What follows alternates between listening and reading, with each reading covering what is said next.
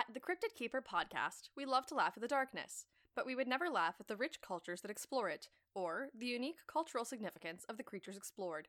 The jokes within are on no one but us. We encourage additional research on the subjects covered here and hope that a comedy podcast is not your primary source of information.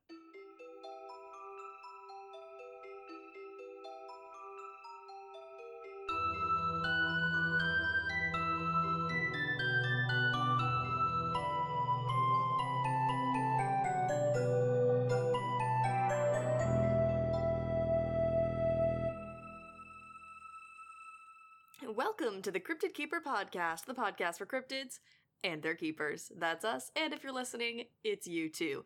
I'm Alex Flanagan, And I'm Addison Peacock. and I am going to be real with you for a brief second in the middle of the intro. I had to just sort of rely on momentum because it occurred to me partway through that I might have messed it up. Did I mess it up? No, Okay, cool. Everything as written then. That's what I like to hear. you're good.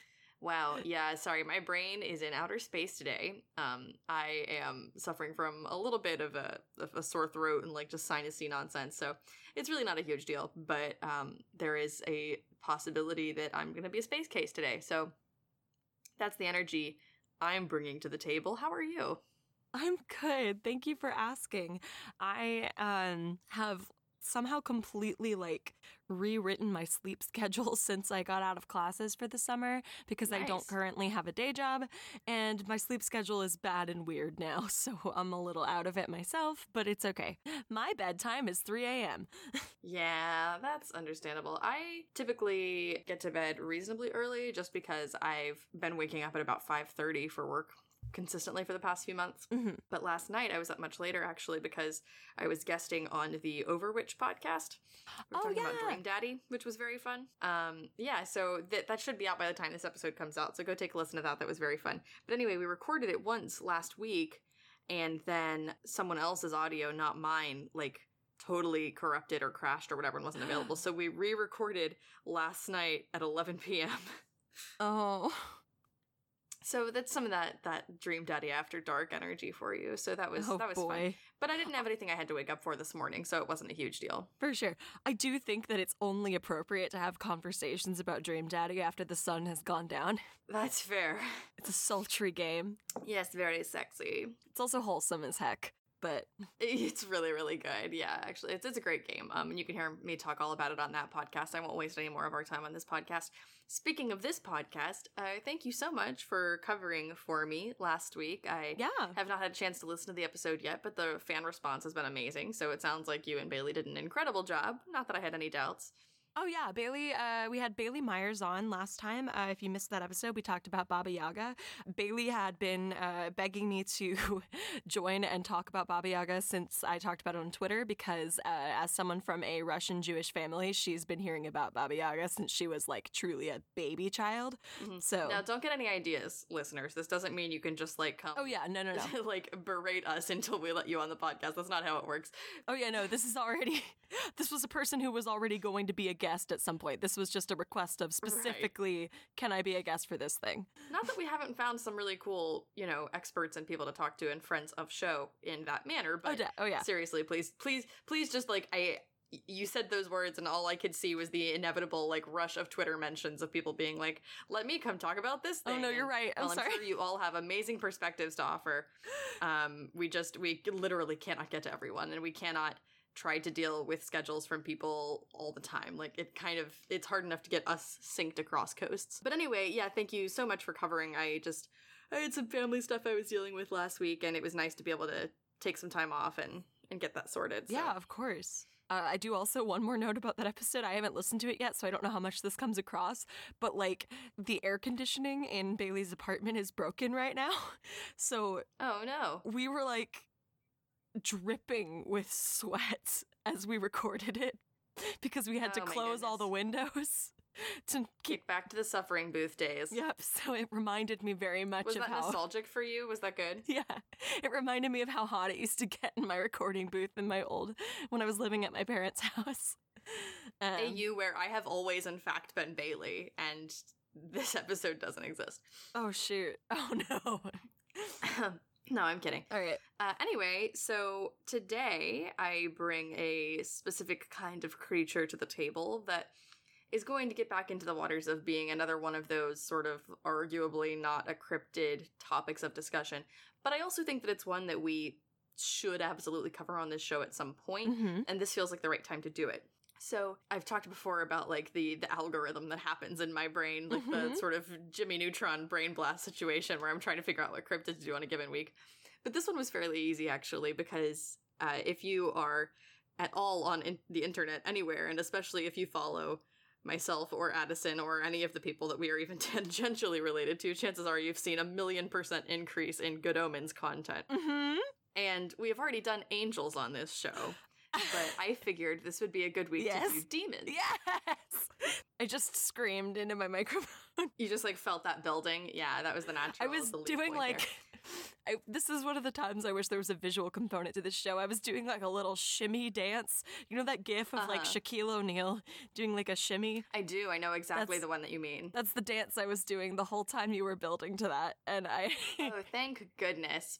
Uh, so yeah, just a quick content warning on the top. This one will probably get a little bit troubling in the content. I'm going to gloss over most of the stuff, but if you are somebody who is at all squeamish about that sort of thing, um, or if you are somebody for whom your relationship with faith and spirituality causes you great difficulty, um, just skip out on this one. Mhm. I promise you won't be missing anything serious.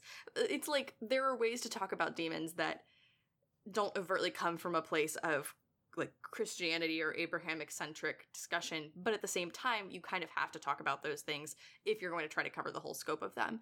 And so I'm not attempting to disparage anyone's faith. I'm not here to support or to dissupport. What's the word for that? Condemn? Condemn? I don't know. I'm not here to condemn anybody's religion or spirituality, but I'm going to try to approach this similarly to the angels episode, where we just talk about it as broadly as possible. But I understand that people do have varied relationships with their faith or their institutions, or um, just, I, I don't want anybody to have any of those difficulties in listening to this episode. So we'll put content warning in the show notes, but just be Yeah. kind to yourself. and you know, stay safe out there. Well, now the episode's over. I was just gonna say, did I just end the episode? Crap. Val's gonna get confused. Val's gonna get confused and cut off all the audio after that. Val, I'm do so- that to them. I'm so sorry.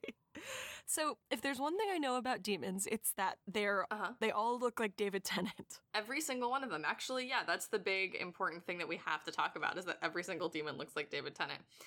Uh, no, that's actually not true. That's yeah. Even a little bit. I haven't talked about this on the show yet, so I want to talk about it on the show because I want to have my moment in the sun to brag.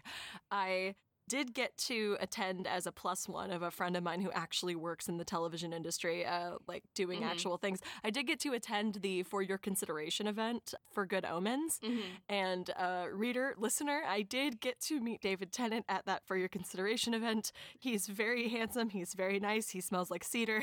And also, every demon looks like him. It was a big topic of discussion in our group chat a few months ago what David Tennant smelled like. So Mhm. that was um, that was cool and fun. I Wanted to make sure everyone knew. I got to get the good word out.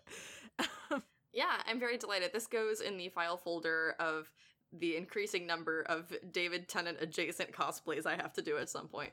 Most of which are a result of you pointing at David Tennant characters and saying, "Hey, have you considered?" So that's okay, well, you That's can't keep fun. wearing your hair like that and expect me to not. it's really all my fault. Um, no, I love it. Anyway, Good Omens is great, but let's talk about demons. yes. Tell Because me. I fear that Good Omens is doing for demons what Pirates of the Caribbean did for pirates, which is to Mm. say, I think that a lot of people are coming out of this show with the idea that it's like cool and fresh and sexy to be a demon, which is, you know, possibly true. I'm not here to harsh anybody's vibe. If you are a demon and listening to the show, more power to you. Thank you so much for spending uh, just a fragment of your unlimited time on this earth s- with us. That's really, really excellent. But there is definitely a lot of really, really troubling material that Oh, goes yeah. along with demons and demonology. And if we're talking about those sorts of things, like it's not always going to be like driving a really cool car or having Oh, yeah. a sassy one liner. It might be assaulting a small child or having like a lot of body horror situations Mhm. going on. So I will say that, like, one of the whole points of Good Omens is that David Tennant's demon character is like the only nice one. hmm That's Oh, absolutely. its own thing. Anyway, sorry. But even in the portrayal of the demons and angels and good omens who are much less savory, uh, you really don't ever get anywhere close to the actual types of things that demons really do. Mm-hmm. And of course, I'm using the word really liberally, yes, but we sort of understand that from the moment we press record on this podcast, we are we are truthers in in the world. We're stepping into a realm where we are open to all possibilities. That's exactly right. So let's talk about demons. Educate me. So, the bottom line sort of assumption for demons, in I think what is probably the most widespread notion, is that they and they are the same as fallen angels from sort of an Abrahamic perspective, hmm which you can consider to be true, and that is like a relatively reasonable point to work from. There is some argument on that. Basically, the thing to know is that demon as a catch all term can refer to any number of varying traditions that even predate Christianity. So, when we're talking about demon, that word can be specifically applied in the sort of Christian context, but it also might mean just sort of a catch all term for malevolent spirits or malevolent entities or forces or critters in any number of other cultures across the world Okay.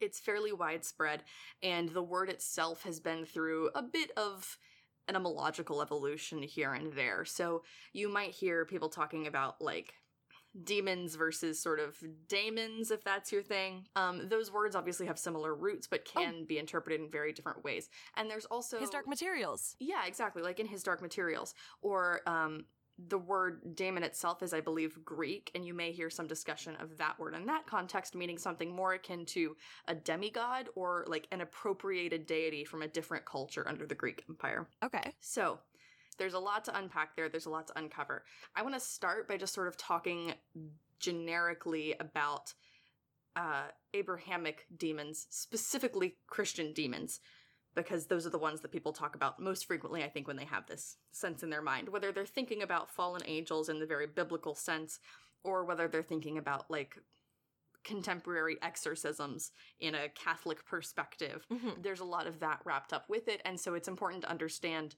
the concept of demons from that sort of main line there even when you're getting into good omens and most other pop culture that is addressing demons it's doing so from this notion that demon is the same as bad angel right Yeah. there's sort of this um opposite but equal concept when you're talking about those forces that people tend to think of demons as like the evil counterpart to angels.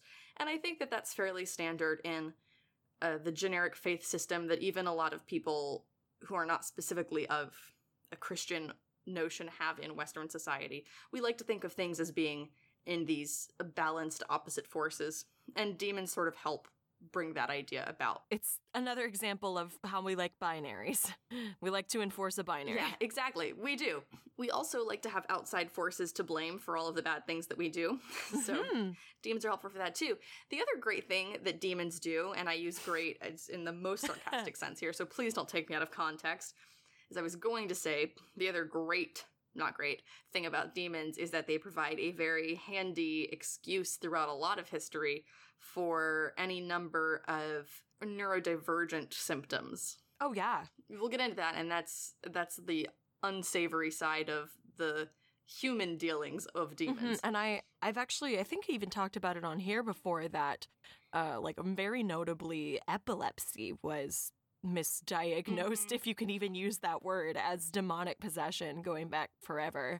yeah a lot of the time and um, possession and exorcism are pretty wild i would love to come back and do a future episode on like more specific branches of demonology i'm really just going to try to do like a general overview in this episode and if i end up down a rabbit hole like that's fairly predictable of me and we'll just roll with it but but we'll try to avoid that so basically your crash course in demonology is if you subscribe to the christian creationism or generally just intelligent design then you're sort of working from the notion that god or the creator spirit created the world created angels created humans.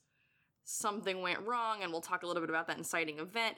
Angel uprising and mutiny essentially and then Lucifer, as well as a number of other angels, were cast down and become fallen angels. Those fallen angels are then interpreted to be the same as demons. That's sort of the base mm-hmm. concept. So that's where you end up with this demons and angels as equivalent but opposite forces. It's the idea that demons are essentially biologically angels just working on opposite ends. Right. So, in order to understand that, if you haven't listened to our angel episode, something you need to understand is that angels and demons are themselves uniquely iterated and created entities. So, that is to say that angels don't have a genealogy, whereas humans, no matter whether you think that the first set was created or spawned or evolved, all humans since that point have come from other humans. Yeah. No angel or demon has come from another angel or demon. Right. There is no second generation of angel or demon. Every angel or demon that exists was uniquely created. Mhm. Which is just something to know because it's something that you don't really think about all that frequently. There's not like little baby angels running around except for the one that like I mean cherubim I guess but but like they're not real babies. They were just like they just popped yeah, out. they're not really babies. That's just kind of how we conceive they just winked into existence. Mhm. Oh, that's a lot. Yeah, so there are no accidental demons, I guess, is the thing. Oh, I love that. It's a good phrase. yeah, we'll put that on a t-shirt. In any case, what that means is that you're working from the the uh, the perspective, I guess, on the one hand, that there are a limited number of them, but also that they all exist on this same level, I guess, in terms of what they can do physically, spiritually, supernaturally. Demons and angels in this concept are not bound by physical constraints, but they are bound by spatial constraints, Mhm. which is to say that angels and demons are not omniscient, not even close. They're not omnipotent. They're not all powerful. They can do supernatural things, but they can only do them in one place at a time. Okay. So, where a demon can take over your body because it's not bound by physicality. It doesn't have a physical, unique form that it isn't constrained by. So, a demon or 6,000 demons can take over a single human body. Ah. that can happen. What they can't do is they can't take over, like, a bunch of bodies at once on opposite sides of the world. Right. All right, but they can have the most horrifying clown car situation you could possibly imagine. yes, they can. It's really bad. Yeah, I read one example where it was talking specifically about the number six that like six thousand demons taking over a person, and I was like, this is awful. This is the most horrifying thing I've ever read. Yeah. So yeah, that is um that's like basic demon biology, I guess, first and foremost. Any questions so far? um, no, I, think I don't think so. I mean, I have several, but no, I'm gonna hold off. okay, great. We'll keep going then. So that is generally the Christian concept of demons. Yeah. Now I said that these predate Christianity, which is true. There is a specific um there's a specific element, I guess, or angle to demonology in a similar vein that actually comes from the Islamic perspective.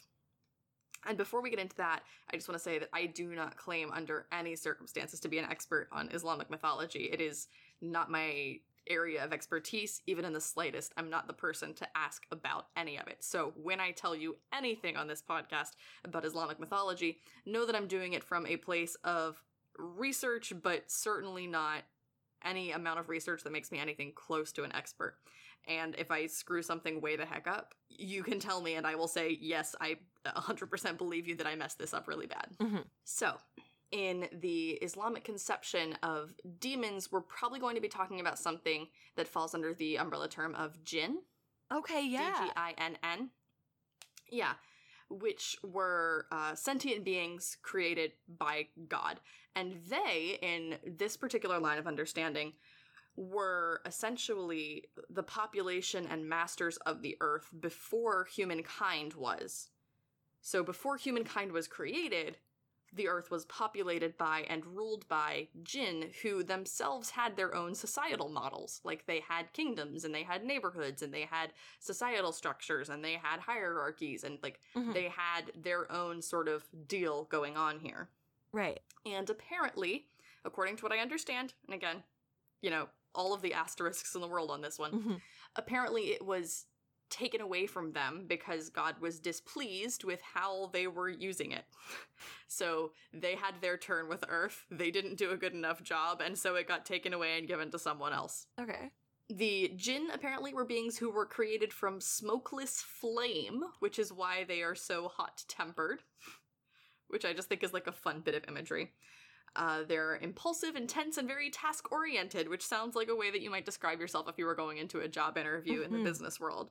Uh, there's a an, an Iranian uh, film, Under the Shadow. Mm-hmm. It's a it's a it's a horror film about a uh, a woman and her daughter who are being essentially tormented by I what I believe, and I have not seen the film yet, but it's like extremely highly praised. What I but it's it's a fire entity, and I believe something jinn adjacent. Oh, okay, cool. I have to watch it. It's like I haven't I haven't seen it yet. It's on my Netflix list. I've heard excellent things. But Mhm. anyway, that's just a separate that just reminded me when you were talking about smokeless flame, I went, Oh, under the shadow. Oh, okay. Very cool. So, the difference in this sort of uh, creation and revolution myth is that a similar thing happened. You know, they they had their realm taken away from them, and the first man was installed upon the earth, and God basically commanded all of the angels and all of the jinn to like recognize and to worship them, to like bow and kneel and whatever else it is that you do in a biblical story of creation. Mhm. And in this version of the story, uh, there was a figure who is named, I believe, Iblis, Okay. I B L I S, who is essentially the parallel for the Lucifer character. The difference being that Iblis was never an angel, Iblis was a jinn Okay. from the get go. So rather than this being a situation of an angel falling, this was a situation of everybody kneeling, Iblis standing up and saying, I'm not doing that. Like, this was supposed to be our situation here. We were made from fire, they're made from clay, we're better than them, we deserve this situation. God says, No, you need to do what I tell you to do. Iblis says, Um, you know what? Bye, I'm out. I'm going to, like, spend the rest of my existence trying to sabotage humans because this is an unjust situation. Mhm. So the jinn are then disgraced and expelled and uh, cast out of heaven and cast out of whatever their celestial kingdom is. Again, I don't have the reference point for like all of these concepts as easily as I have the reference point for Christian concepts. So if I'm overly simplifying them or misrepresenting them, that's like believable to me. Mhm. Again, I, I'm sure that I'm messing this up. Mhm. But that is the most basic understanding I could come to. It's not lost on me that there's a lot of fire imagery present here. Definitely, yes. Like so much of it. Similarly to angels, jinn have their own. I don't know that hierarchy is the right word, but I'm going to use it here. Hierarchy, where, you know, like with angels, you have like the seraphim and the cherubim and the nephilim, and like their different roles that they occupy. Yeah. Uh, jinn have those as well. So there are different like classes that they are sort of separated into that just sort of determine how powerful they are Mhm. and what their like sort of purpose is in that situation. That's not the only place that we have a reference to demons, though. So there are traditional uh, Japanese creatures called oni, Mhm. which we translate typically in Western as demons. They sort of fulfill a similar purpose. These impish, trickster, bad luck. I don't know. I keep using the word entity because that's all I really have. But oni are the Japanese equivalent, and those are their own cultural echelon. They Mhm. have their own significance. But typically, they're depicted in a similar way to what we might expect our demons to look like in cartoon mythology, which is like the red faces, horns, pointed tails, um, often with claws and sharp teeth and exaggerated eyebrows. Yeah, I, I I remember I this is actually something I've come across before. Yeah, that doesn't surprise me. I remember seeing a lot of this imagery in my theater history classes. Um, did you s- come across the uh, Namahage at all when you were? I didn't spend a lot of time looking specifically at Oni. I was just trying to sort Okay. of in like dip my toes in far enough to figure out basically what I was looking at. Um, but I didn't really come across any specific figures. I was just looking at Oni as a whole. I figured that was more your territory than mine. A little f- performance type history thing is um Namahage masks are like oni ma- like demon masks worn in like different. Oh yeah, I know what you're talking Yeah. about. I didn't I didn't recognize the name, but yeah, I know exactly what you mean. Yeah, that was just I'm I'm just immediately picturing it, and if you haven't seen it, you can Google it. It's N A M A H A G E is like the romanization of that, and it is basically what you might think if you're from like a Western Christian perspective of like a devil face. It's got the horns and like a big Mhm. kind of snarl and the red face, and uh, in my youth studying. Uh, a lot of different things came across pictures of the masks and I think I've even seen them in um, in museums a few times before. Anyway, they're they're cool. Okay, neat. Just a sidebar. Um, I mentioned a Greek concept of demons, and that is something that is also definitely worth talking about. The ancient Greek word daemon just denotes a spirit or divine power, so it just really means a power greater than human power, like something that is exists in a different realm than ourselves. Mhm. And uh, you can find examples of that word and concept as far back as the work of Plato and um, Socrates, Okay, yeah.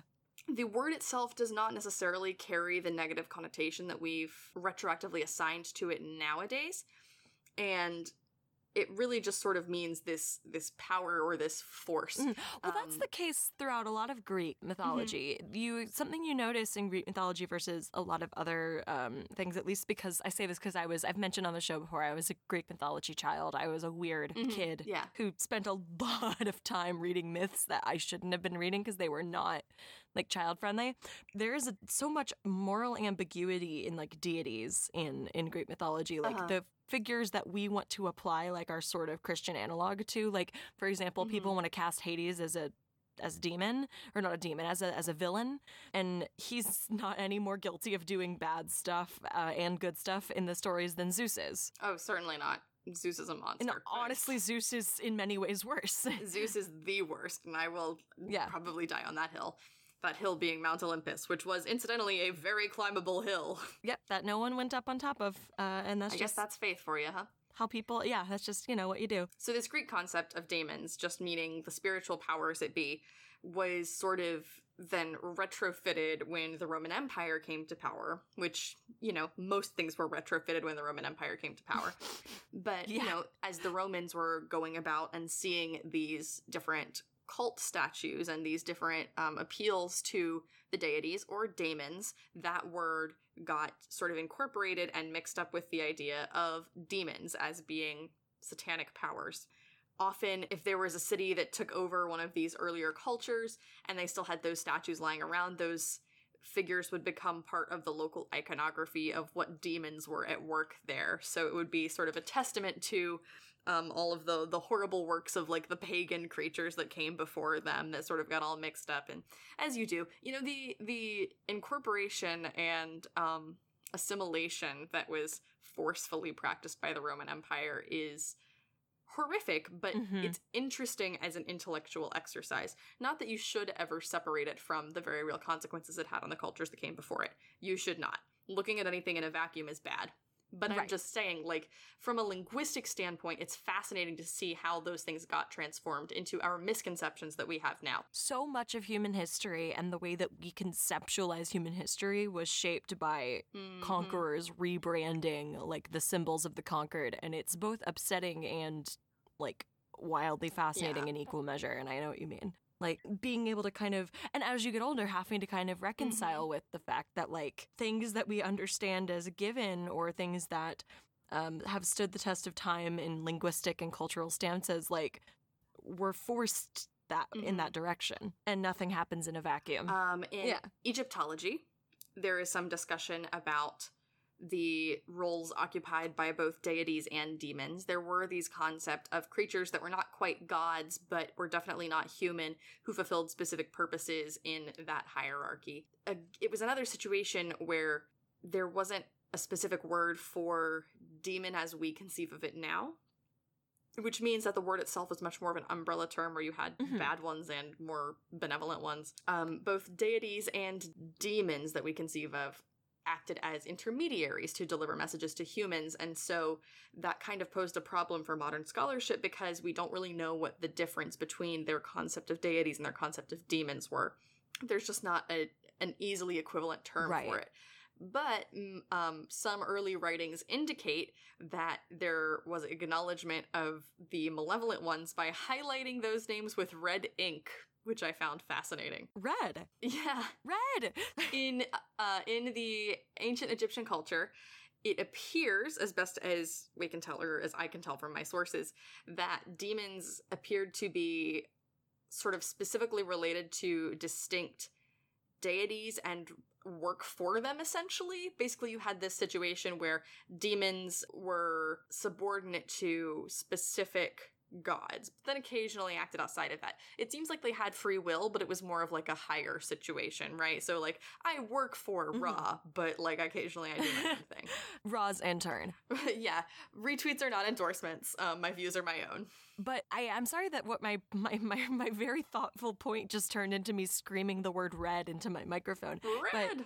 I just, it's very exciting to me when I see that cross culturally the color red pops up again and again as this way to denote, like, it's really fascinating isn't it yeah, it, it- not necessarily evil per se, but like the, those sort of adjacent ideas and seeing like like that is the color that if we hop Mhm. back over to Christian Christian history, we we associate with the devil. yeah And that color also pops up in Japanese demons and pops up. definitely Red is everywhere, uh, as and of course it's not in every culture that red is is coded in that way. But it is fascinating to me that several, like very disparate cultures use red in very similar ways. hmm definitely I'm like flailing my arms around as I talk. color theory and just the cultural implications of color are really interesting to Mhm. me. And I get very, very excited when I see uh, really surprising overlaps in the use of certain colors. And I, yeah, anyway, Mhm. just think that's neat. Yeah. Oh, one more thing I wanted to point out because I thought it was cool and I forgot to mention it. Gimme, gimme. When we were talking about the jinn specifically, uh, jinn are different from the concept of demons in that jinn do procreate. They have a lifespan. It's just a very, very, very long one. Oh, Um, and also, the reason that they can't be seen is because they are made from smokeless fire. So humans are made from earth, which is like a solid, and we can see them. Jinn are made from smokeless fire, so that's why they can't be seen or interacted with in the same way. It's why they're Mhm. not bound by the same spatial capacities, which I just thought was neat.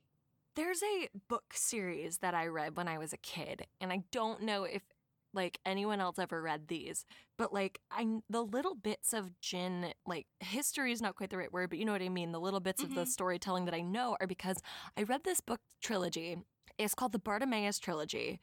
I don't remember the individual book titles, but it concerned a like young philosopher and I think it was like it was kind of like a fictional historical Mhm. like it was a thing and it was fantasy who became like unlikely partners with this Jinn named Bartimaeus who was like this chaotic neutral kind of figure to him. And he didn't have a physical form that you could like he was invisible most of the time but he could Mhm. manifest like physical forms. And i don't even remember much else about the series. I just remember like learning types of like it's where i learned what an ifrit was which is a like specifically like a fire spirit and it's a tier of like jinn. and I- just as you were talking about that i started remembering the bartimaeus books and i don't remember anything about the story aside aside from what i've just told you Well, it was still interesting. yeah, I read them when I was eight years old. And I remember they had like a gargoyle on the cover of one of them, I think, or something that my child brain coded as a gargoyle. And that's all I have for you.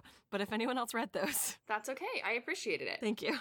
Uh, so that is sort of a, an indication of where the concept of demons came into the general human hive mind. Mhm. Beyond that, the idea of demons specifically as being responsible for bad things and needing to be eradicated is primarily the Catholic Church. Right. So, Catholicism straight up unequivocally teaches that angels and demons are 100% real and not just symbolism. Like they are Yes. real, literal things that exist and act on the world around us.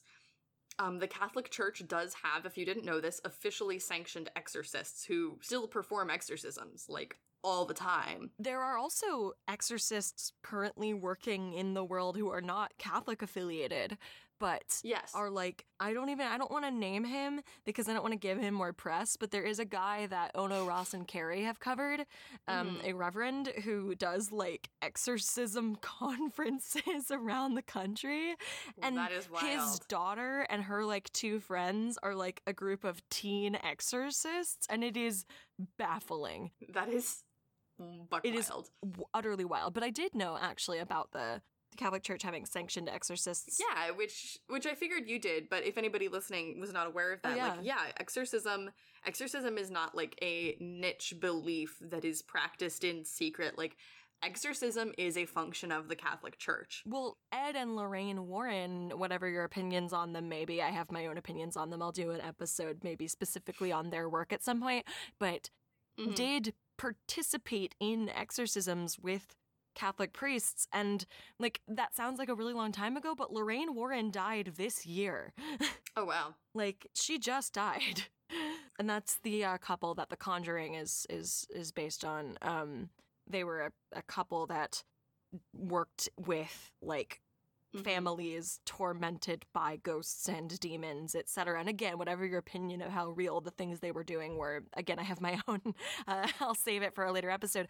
But that's how recent and how like mainstream a lot of this is. Yeah, I think that's a really interesting way to conceptualize it. Is yeah, Lorraine Warren just died, and Yeah, that's really fascinating.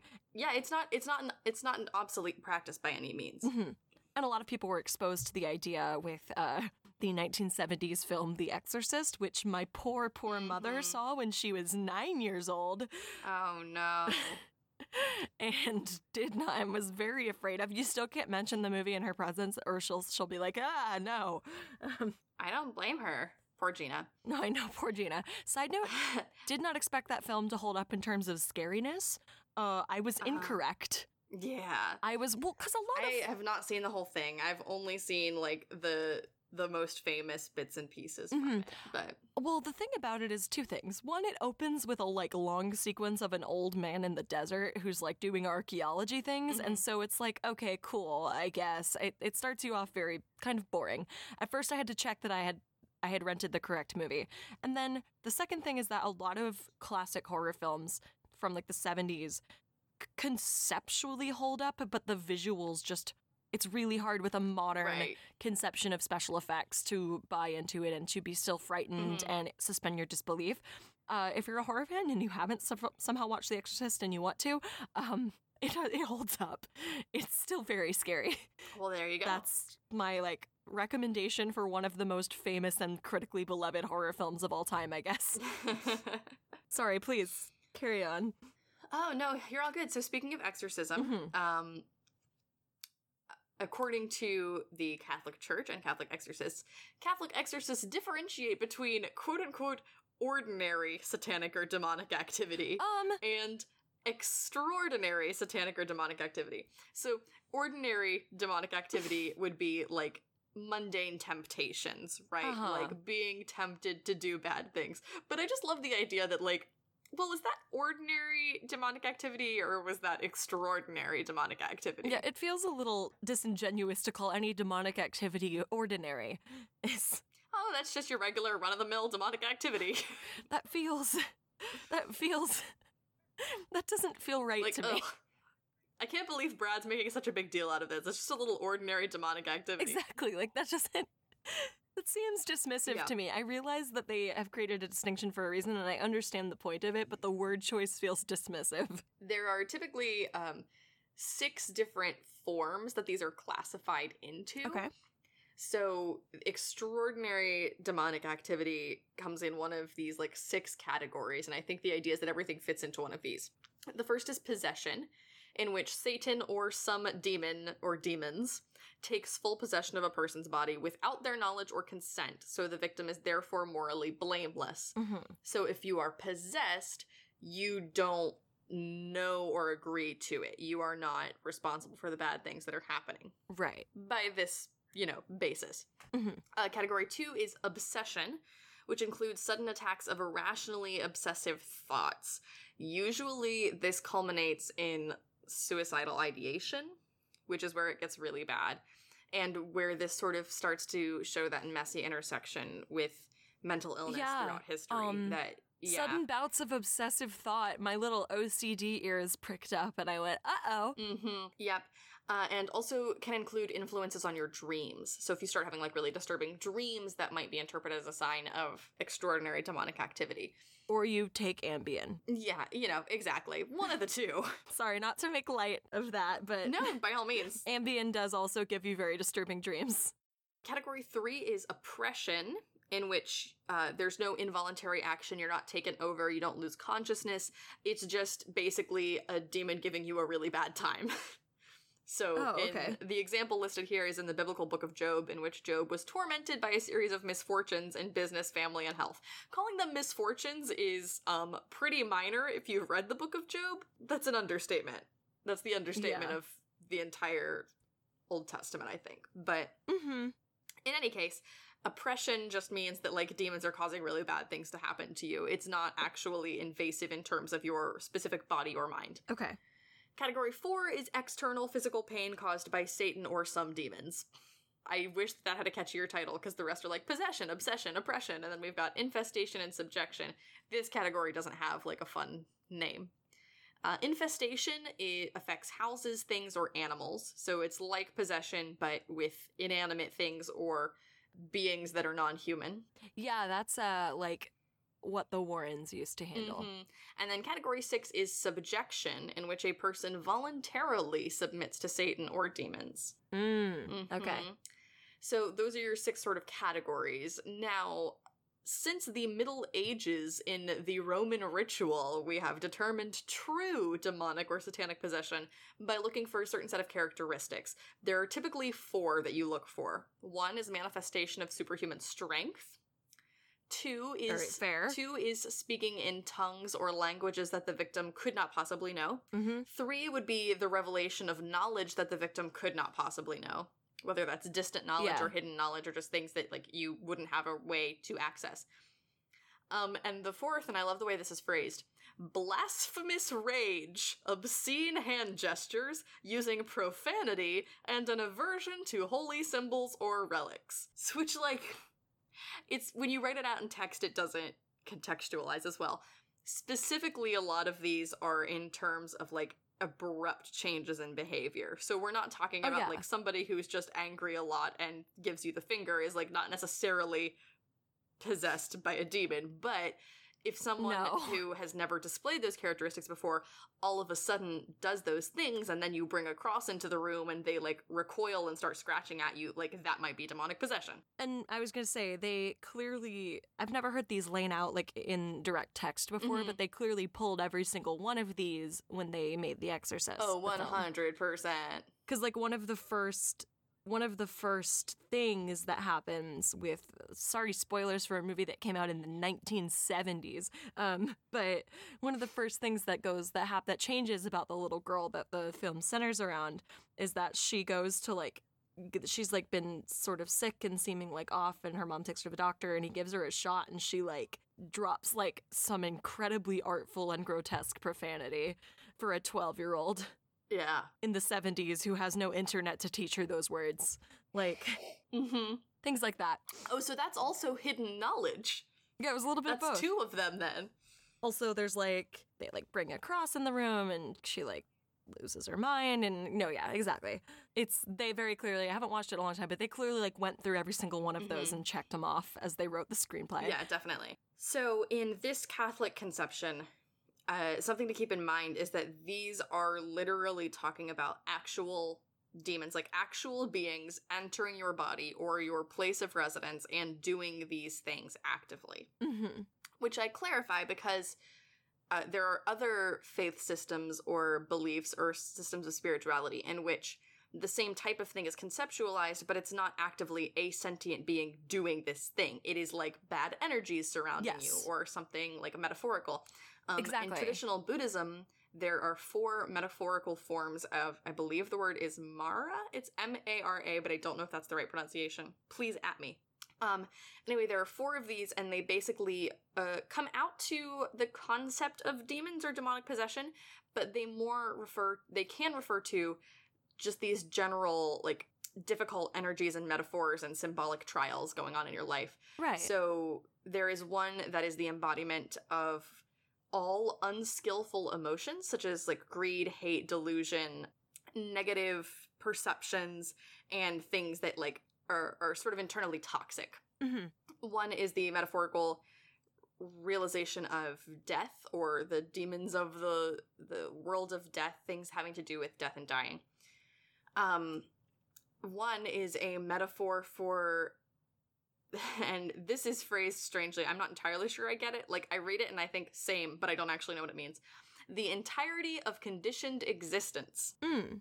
I don't know. I feel it on a deep spiritual level, but I could not explain it to you. It's fair. And then, yeah, the last one is specifically a symbolic interpretation of the Deva of the sensuous realm, who, in this lore, tries to prevent Gautama Buddha from attaining liberation from the cycle of rebirth. So it is a very specific force, but I think it sort of represents a broader concept of trying to break that cycle of liberation from the earthly ties. So uh, apparently, there are practitioners in Buddhism, traditional Buddhism, who are healers of these specific types of afflictions. Uh, those healings do not look anything like an exorcism. Right. so just know that. These more resemble like taking care of the person who is having these problems and trying to figure out where that suffering is coming from, and then also prescribing some acts to spiritually rid the presence of the uh, the Mara or the embodiment. Okay. But in Catholicism, the demons are actually just like dudes there to heck you up. No, they are like literal. They are, like, literal creatures. critter creatures, yeah. you can find a lot of and that's when you you find a lot of uh, talk about that sort of perspective on it you get the additional bits of like i'm sure you came across this but they tell you like the smell of sulfur and Mm-hmm. or like a smell of rotting meat Yeah, there are a ton of different like quote unquote symbols or that like that show up in depending on where you are and like what background you're coming from and all sorts of different things. A lot of it I think is largely regional and largely having to do with just general associations of things that are bad in that area. mm-hmm. Demons are it's funny because there are if you're talking about demons, then the impetus is to try to explain what demons are by using mundane association. But if you're talking about any other thing, a lot of times demons are used to try to explain that, which Yeah. is funny. So, for example, there are a handful of cryptids that are often written off, quote unquote, as demons. Like a lot of people think that Mothman was an instance of demonic activity, or the Jersey Devil definitely gets um, explained as a type of demonic I mean- activity. the dover demon The Dover Demon. The Dover Demon is actually probably an alien. i know but it's in its name yeah, I know. But that's just always funny to me. Um, Yeah. But it's like, this is a demon, this is a demon. Dover Demon's not a demon. That's an alien. Why didn't we call it the Dover Alien? Don't worry about it. Anyway. Because El alliteration is fun. Is, yeah, it truly is. And El Chupacabra is frequently frequently interpreted as possibly being a demon.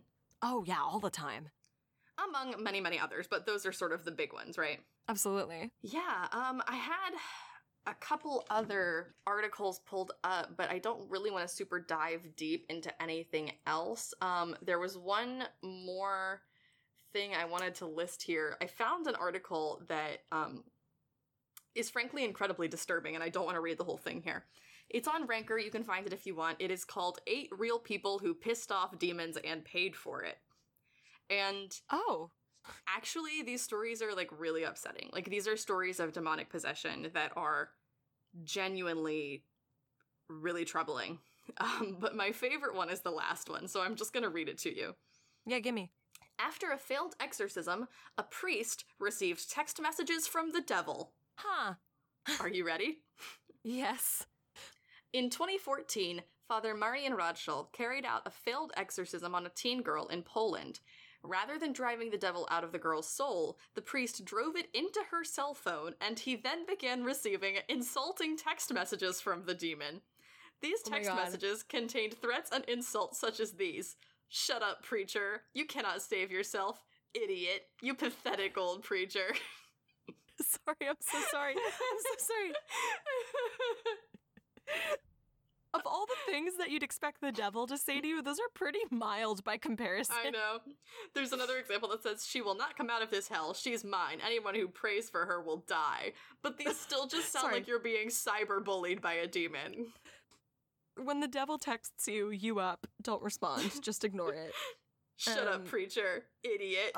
Also, uh, really quick, if someone hasn't bought the film rights to Exorcism Gone Bad and the demon goes into the cell phone, then let me please stake my I'm claim. almost, I'm almost positive this belongs either to Black Mirror or to Asylum Films. It's gotta be one of the two. No, I want it. I think that you would do a remarkable film treatment of Shut Up, Preacher, Idiot. There is actually a film that I watched, and I cannot even remember the name of it, but um, that I did genuinely enjoy. Uh, that was like about like a personal assistant type app, like a Siri or an Alexa. Mhm. that it turned out was a demon living in like cell phones. Um, it was like very campy but very enjoyable. And now I don't even remember what it was called. It was on Netflix. If anyone remembers this movie and has also seen it, let me, like please actually at me and tell me the title. But like it Mhm. was it was like this very campy like teen teen scream kind of horror film about a personal assistant app that Yeah. turned out to be a demon living in cell phones and I really enjoyed it. I watched it in a hotel room when I was like not feeling super well and I had a great time. But that's its own thing. Cool, it sounds fun. Yeah. Um, I'm not going to read any of these others because, like I said, they are like a genuinely very bad energy, and the episode's wrapping up, so I don't want to bring that here now. Oh yeah, no. But anyway, so I mean, I know I said I started this episode saying like this is going to be disturbing content, and then really didn't get into any of it. It's adjacent to just So it was a little bit anticlimactic because I did say demons are super bad, and then didn't really tell you any like very bad things, but they are really bad. There is one more article on Ranker that is listed in the same collection, which is just called "Telltale Signs Your Child is Possessed by a Demon." Ooh. Also, I I would feel like it would feel it would feel wrong for me not to mention that like uh while some of the some stories of like uh, exorcisms lead to things like possessed phones and that's just wild and fun to talk about that there have been people who died during exorcisms and not Oh a yeah, small amount of them and Mhm. I just wanted to I feel like that needs to be acknowledged because it is very sad and Yeah, no, absolutely. Um, and we'd also be remiss if we didn't talk about the fact that in places where these symptoms are tied to just sort of on a widespread cultural level, tied to demonic possession, oftentimes that leads to people not getting other kinds of help that they need. So Mhm. it's not even just as bad as like ignoring a problem. It's a, a problem or like putting them in an exorcism situation. It's a combination of these factors where when you try to treat something like this, you become so obsessed and fixated on this path that people are like spending a lot of time not getting assistance for really serious symptoms.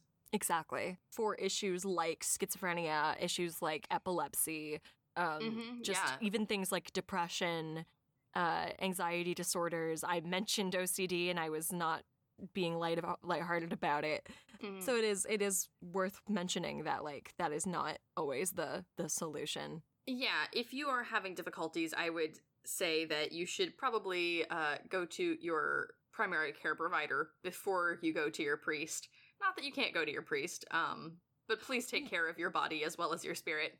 Well, it's sort of to me, uh, and this is coming from the perspective of being raised by someone who's a healthcare professional, but my mom is a healthcare professional who's also very into like Reiki and crystal healing and a lot of alternative Sure. medicine. And her philosophy has always been there is absolutely nothing that can be hurt by you seeking both like Mm-hmm. professional medicine and alternative medicine at the same time.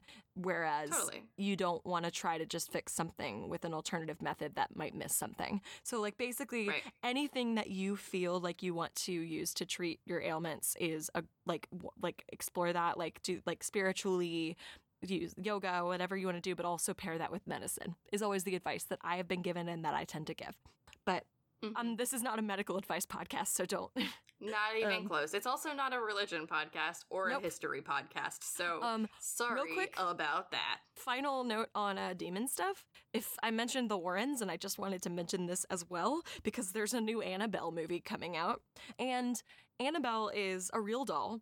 Um, they've turned her into a very massive franchise of eh horror films, but Annabelle is a Mhm. real doll that is preserved. I don't know where she's currently kept, but she is a real doll that the Warrens investigated who, like I said, or like you actually mentioned, demons don't possess objects or places. They Mhm. possess people, but like a demon is attached to this doll supposedly.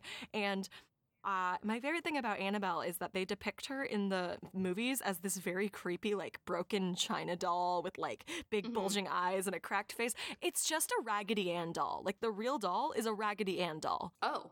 Like it's just a Raggedy Ann doll. Like they've made her much creepier for the movie, but I think it's a lot creepier that there is a demon supposedly attached to this doll that is just it's a Raggedy Ann doll.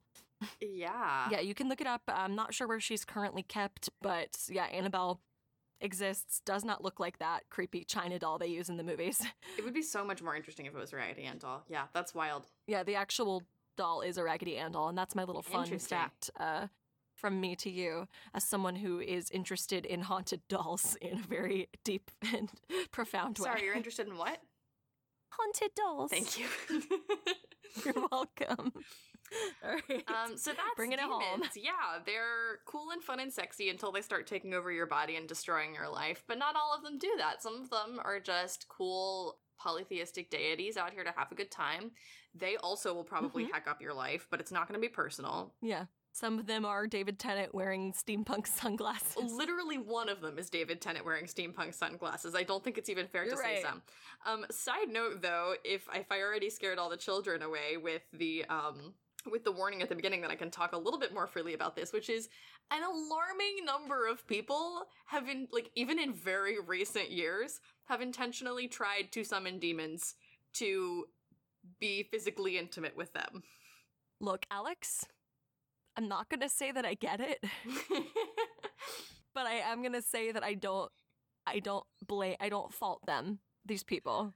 Uh, Yeah, no, I mean, I uh, it's a very, very long and time honored tradition dating back to at least the colonial American days. I'm assuming much, much longer. Oh, much much further.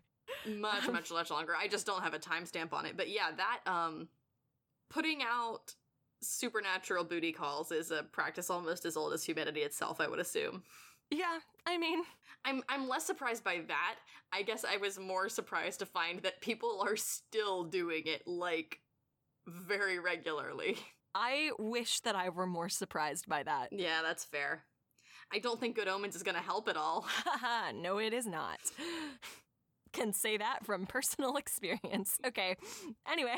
Addison, please.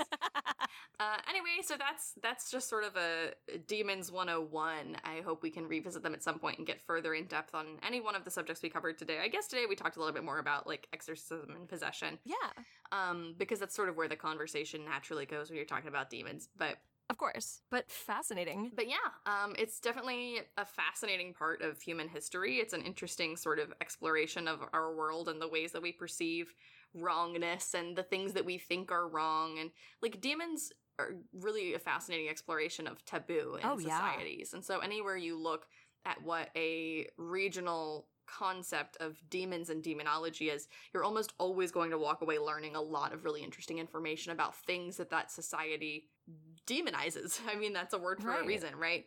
Like it will tell you a lot about the culture that conceived of those things. Absolutely. And it also says a lot about how just we as a as a species really want explanations, clear-cut explanations for when Mhm. horrible things happen. Yeah, definitely. And that's the instance with a lot of the demonic possession cases I didn't get into is this idea of like really horrific crimes being committed and people wanting more than anything to believe that a human could not do that. Mhm. Like we will do anything to put distance between our concept of ourselves and our concept of that kind of horror being possible. And so if telling ourselves that another person was demonically possessed makes that easier, that is like going to continue being an explanation in human society. Absolutely. So, Alex, thank you so much. So go watch Good Omens. It's a lot of fun. Alex, thank you so much for all the care and the work and the thought that you put into today. Yeah, I try. I, I always love when I get to talk about like history things. Um, those are some of my favorites. But I know this. You love your history things, and I I love my spooky things, and then this gives me a very, very exciting intersection of the two. So, thank you for joining us. Um, thank you, Alex, for all your hard work and welcome back. Uh, good to have you back. So, as always, my friends, we hope we can keep you around and stay safe out there.